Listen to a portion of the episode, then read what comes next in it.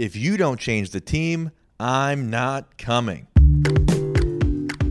It's your Yahoo Sports daily podcast for September 20th, 2019. But first, sports. A new basketball season is just around the corner, and when it starts, the focus from Raptors fans will be on the games and the wins and the losses, instead of the summer we spent thinking about and talking about Kawhi Leonard. But first, Arash Markazi had a great column yesterday in the Los Angeles Times, giving an awesome behind the scene look at the Clippers' successful courtship of Kawhi. Doc Rivers basically lays out the entire story. It's, it's full of some really, really cool Kawhi being Kawhi isms too. If you're somebody out there who really enjoys making fun of the Lakers, by the way, it's probably even better because it's a lot of making fun of the Lakers. But no matter who you cheer for, it's interesting stuff.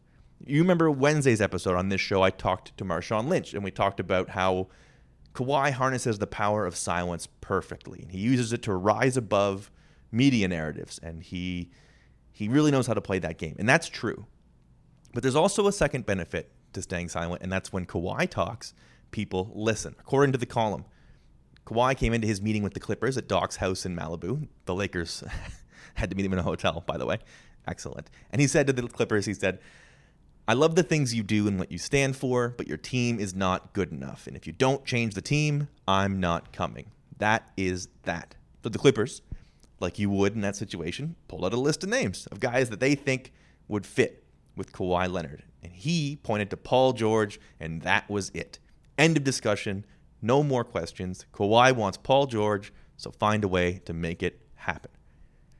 Awesome. Just like incredible stuff. Now, at, apparently at noon on the day the Paul George trade happened, if you remember, this happened in the middle of the night. So at noon that day, apparently the deal between the Clippers and Thunder was off. Lawrence Frank called Rivers and said, It looks like he's either going back to Toronto or to the Lakers. And if you're a Raptors fan, man, it's hard not to think, like, oh, maybe it was that close. I mean, who knows if he picks the Lakers anyway in that spot, but geez, who's to say he doesn't sign a deal with an option for one more year and do this all over again next year. Run it back with another championship team in a league without a true superpower. No Klay Thompson, no KD waiting in the wings for revenge. Irrelevant. But it's hard not to think about. There are lots of other good stuff in the article, like the admission that sending Steve Ballmer to Toronto to watch games was weird. Yeah, no kidding. Rivers said, There's nothing wrong with what we were doing, but sending Ballmer to sit courtside in Toronto seemed a little strange. We didn't say a word, we just wanted Kawhi to know we were there and were interested. Rivers eventually got fined, if you remember, for calling Kawhi Michael Jordan on the air, basically. Not basically, literally. But they won the long game, and ultimately it doesn't amount to a ton. But it is a fun look at what it was really like with the crowd in Toronto playing a little side role there in the massive show all about Kawhi's affection. Now, today's guest knows all about the athlete life. He knows all about traveling around. He all knows all about Toronto crowds as well. Roy Wood Jr., stand up comedian, currently in Toronto at the JFL 42 Festival, absolutely crushed a show last night at the Queen Elizabeth Theatre.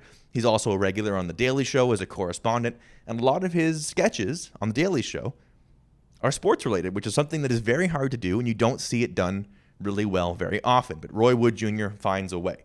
He's also a fan of the Chicago Cubs and Miami Dolphins, and anybody who cheers for teams like that needs to have a sense of humor and a lot of patience. This is a country that prides itself on, let's be honest, mostly sad sack sport teams, even in the middle of our championship summer with the Raptors. What message can a Cubs fan give to somebody like a Maple Leafs fan that has waited five decades for a taste of glory? Don't give up. When it happens, oh, it's going to taste so good. This is when I found out, though, I was just a Cubs fan and not a diehard mm-hmm. Cubs fan. I was at game seven when they won the championship. Jeez. And I saw Cubs fans in the I was in the outfield and there were people like calling their family members crying. and then there was a story about the guy who went to his father's grave to listen to game 7 with his father. Yeah. Which it's intense. All right. Listen, my dad's dead. He was a Bears fan. I'll just I'll swing by and let you know what happened. And maybe I'll get the NFL app and play back the shortened version. but I'm not gonna sit at the grave. So yeah, it was It was exhilarating, and I think that makes it all the more rewarding. Don't go jumping ship because the Canucks did whatever the hell, and don't go jumping ship because you want to, oh, the Ottawa, oh, the Senators, ooh. That's not gonna happen. yeah, you don't just go to your blood rival. There's there's a reward in that because I was a Cubs fan all the way back in the '80s, you know, as a child, and for me, growing up in Alabama, it just boiled down to that's what came on television. Right. I fell in love with them because that's what was on TV. The Braves were on TV too, but the Braves came on at night, and my father wouldn't give up the remote. Makes sense. Yeah. Um, you played uh, in front of Canadian audiences as, as a comedian. What's your Yes. impression of, of Canadian? Like, how are they different than an American audience? Is there a difference? smarter and y'all shut up and wait for the punchline before you get angry. Unlike America, where they get mad at the premise. Uh, Like, we're in a point in comedy now where people boo the premise. Right. And that's where I'm like, all right, settle down. Like, the moment you say the buzzword or whatever it is, someone in the crowd just immediately decides this is a topic they don't even want.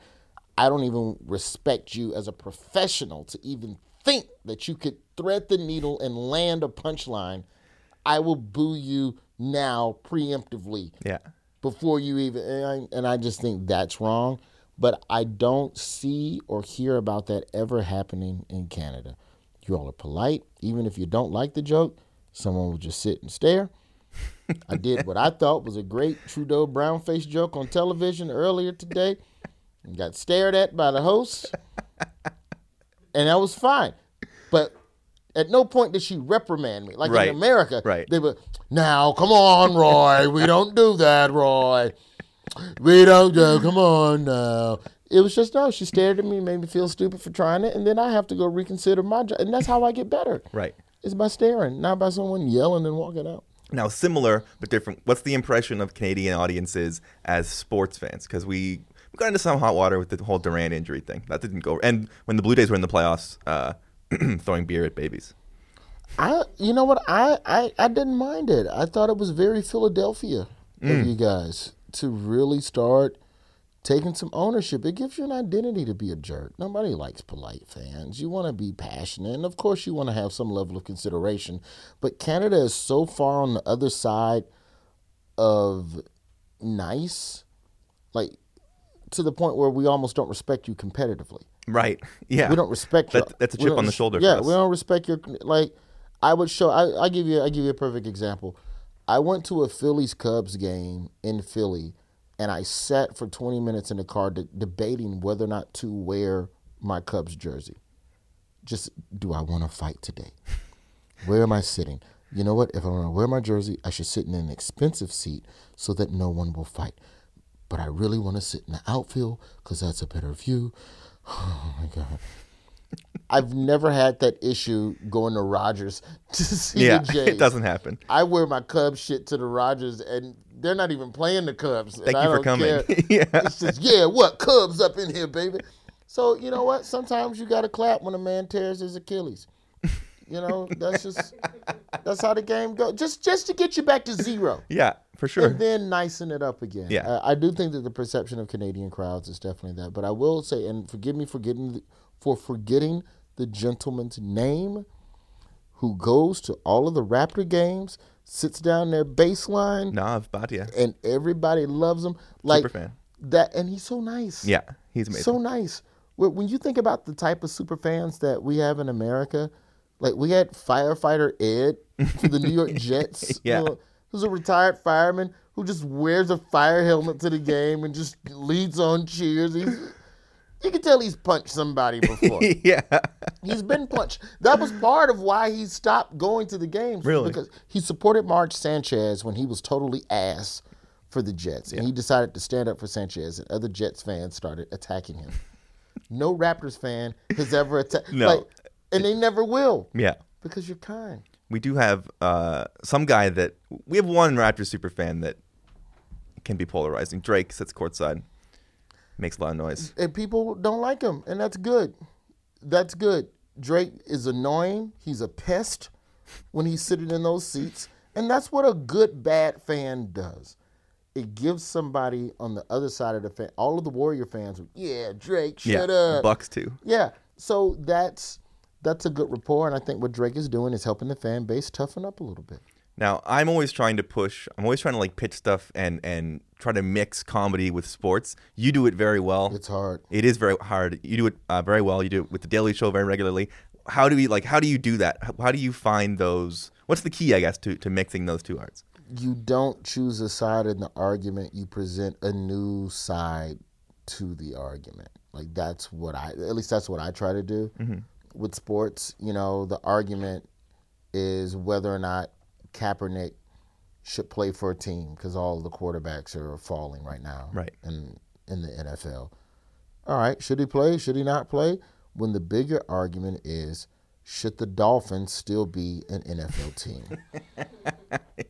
Like that's Yeah. the bigger, and, and we start, and you know, and I was trying to do something, and it's difficult because our political cycle and our news cycle moves so fast that the level of research required to make a good comedic sports segment, you blink and you know you're on to five other things in in the media. But I really want to look at the statistics for the Miami Dolphins, points scored, yards, all that, all that shit, and compare it to every other college in the state of Florida and nominate that the Miami Dolphins become a four-year university just for a little while. Just for a little while.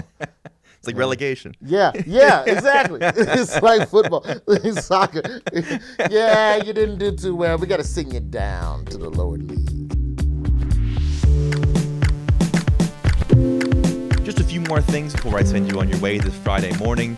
Off the top of the show, of course, I talked about Kawhi and the Clippers and the blatant tampering that happened during the season.